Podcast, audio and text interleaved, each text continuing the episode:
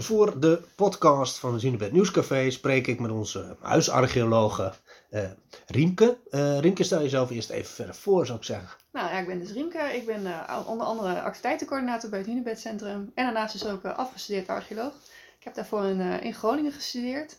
En ja, ben ooit begonnen uit mijn interesse voor mediterrane archeologie. Vervolgens meer gaan kijken naar publieksarcheologie, archeologie in Nederland.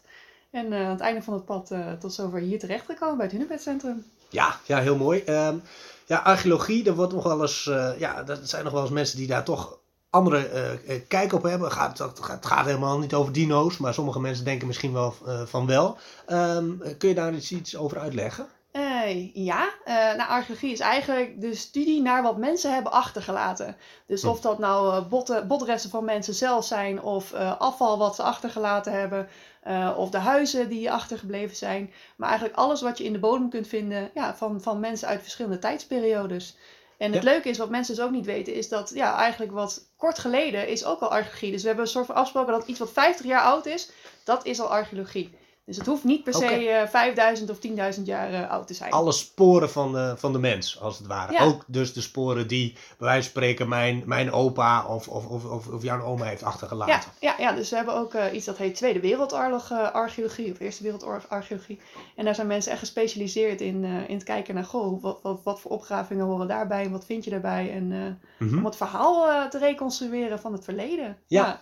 je hebt natuurlijk heel veel andere wetenschappen die er een beetje tegenaan schuren, wat mensen soms ook wel lastig vinden. Uh, geologie, archeologie, hoe verhouden die zich tot elkaar? Ja, ik krijg best wel vaak de vraag van, oh ja, ik heb een, uh, ik heb een hele mooie steen gevonden, kan je mij vertellen wat dat dan, dan is? Nou, hm. dat, daar houdt mijn kennis een beetje op, dat, dat valt onder het vakgebied geologie. Er zitten wat, ja, we werken wel veel samen met verschillende disciplines, omdat het vaak overlapt, want van stenen werden ook werktuigen gemaakt. Dus dan krijg je een kruisbestuiving tussen archeologie en geologie.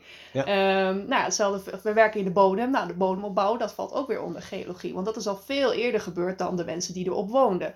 Mhm. Eh, maar de bodem hoogt steeds een beetje een laagje op. Dus je kan heel mooi, kan je eigenlijk wel aflezen vanuit welke tijden je in een ja, bodem zit. Dat gaat, uh, is chronologisch vaak, om maar zo te zeggen. Ja. Uh, dus zo proberen we wel samen te werken om tot meer inzichten van het verhaal ja, maar het is dus zo dat op het moment dat ik een mooie steen heb gevonden en ik, en, en, en ik zou jou vragen, oh, wat voor steen is het, dan kun je daar het antwoord niet op geven, omdat dat eigenlijk meer de geologie, geologie is. Ja, ja. ja. Oké, helder. Dus alles wat de mens heeft gebruikt en heeft gedaan, dat, dat is eigenlijk archeologie. Ja, heeft gemaakt. En, ja. ja. Ja, Maar het leuke is dus wel dat eigenlijk kijken we het meest naar mensen hun afval. Want je moet maar even proberen dat zo te schetsen. Als je zou verhuizen, nou ja, dan neem je zoveel mogelijk mee. Ja, de enige reden waarom je iets achterlaat is vaak omdat het kapot is, omdat het niet meer werkt, uh, nou ja, omdat het afval is. Uh, dus uh, dat is wel iets om als archeoloog zijn ook rekening mee te houden. Dat je niet zomaar alles vindt hoe het precies was, maar nee. een vertekend beeld daarvan. Ja, inderdaad. Dus eigenlijk het, het struint een, een, een archeoloog in, in de prullenbakken van, van, van, van mensen van Ja, en dan wel de dingen die nog overgebleven zijn. Want ik denk dat, nou, dat veel mensen ook wel weten. We vinden verschillende materialen, maar dat is overwegend vaak bijvoorbeeld vuursteen en ja, minder vaak hout of textiel. Nou, dat mhm. komt omdat het organische materialen zijn en uh, vaak als iets lang in de bodem zit, dan uh, ja, wordt dat, uh, dat verdwijnt. Dat wordt opgegeten door beestjes of het vergaat. Ja. Dus we vinden een heel selectief deel maar terug eigenlijk van de geschiedenis. En, Hoe gaat een archeoloog daarmee om? Want je nou vindt dus veel steen, omdat dat eigenlijk gewoon is overgebleven. Ja, ja. dus je houdt dat in je achterhoofd. Want je mhm. kan dus daar, daar moet je bewust van zijn als je conclusies wil trekken uit je, uit je onderzoek.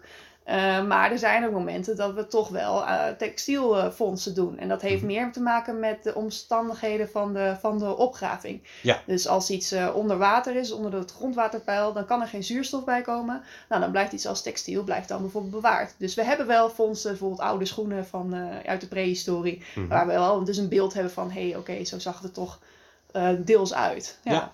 Want uh, nu uh, weten we van de hunebedbouwers, zo noemen we ze dan, dat, er, dat de stenen zijn overgebleven. Grote, grote keien ja. uh, waar ze hunebedden mee bouwden. Maar we weten natuurlijk nog wel meer van ze.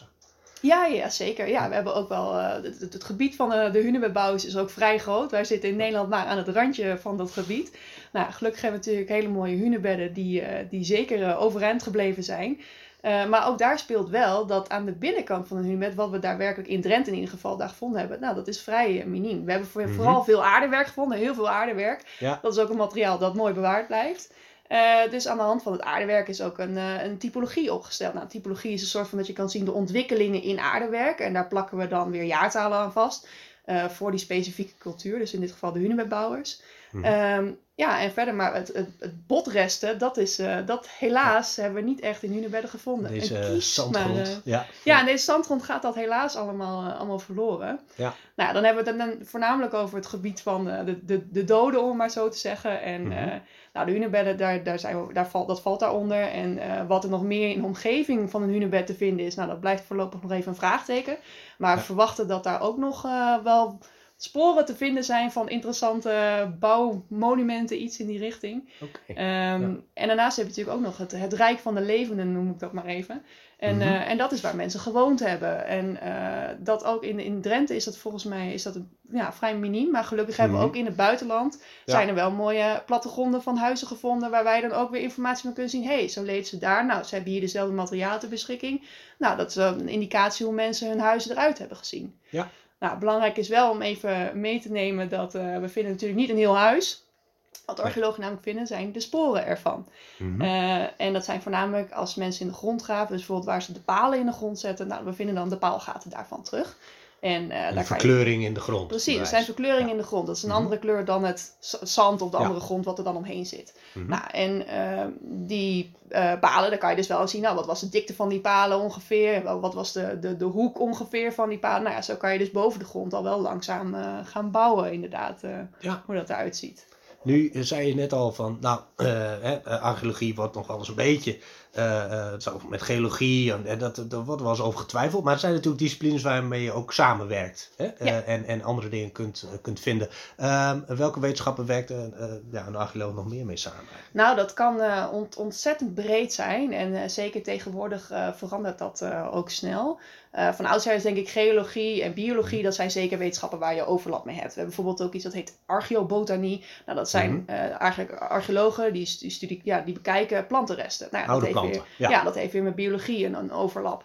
Mhm. Eh, maar tegenwoordig zijn er ook dat archeologen vaak samenwerken met eh ja, game-industrie. Dus er wordt ook onderzoek Met gedaan. gamers? Ja, met gamers. met gamers? Ja, want eh, nou, dat zijn hele grote spellen. En eh, Mhm. ik denk dat veel mensen dat ook wel kennen. Misschien van hun kinderen of de kinderen zelf, dat weet ik niet. Maar eh, nou, daar staan ze vaak wel in archeologisch getinte omgevingen. Nou, daar worden Oh, vaak ook archeologen bij betrokken om aan die Mhm. reconstructies te werken.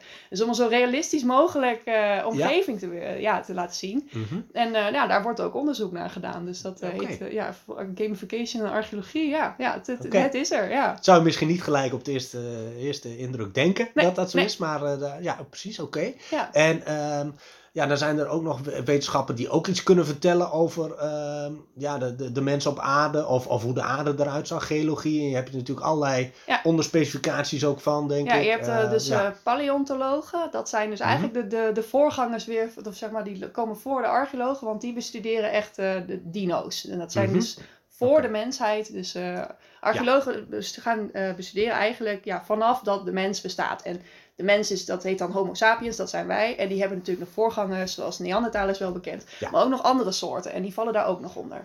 ja, dus alle mens, mensachtigen. Ja, mensachtige eh, inderdaad. En, en, en, en, en, eh, waarvan we niet weten of dat mensachtigen waren, dat is uit paleontologie. ja, dat is echt specifiek eh, meer naar dino's eh, onderzoek doen. Ja, Ja, oké. Nou, interessant. Ja. Ehm, nou, bedankt voor deze Ja. eh, korte uiteenzetting. Ja, Ik denk dat mensen er veel van geleerd hebben. En eh, nou, eh, op naar de volgende. ja.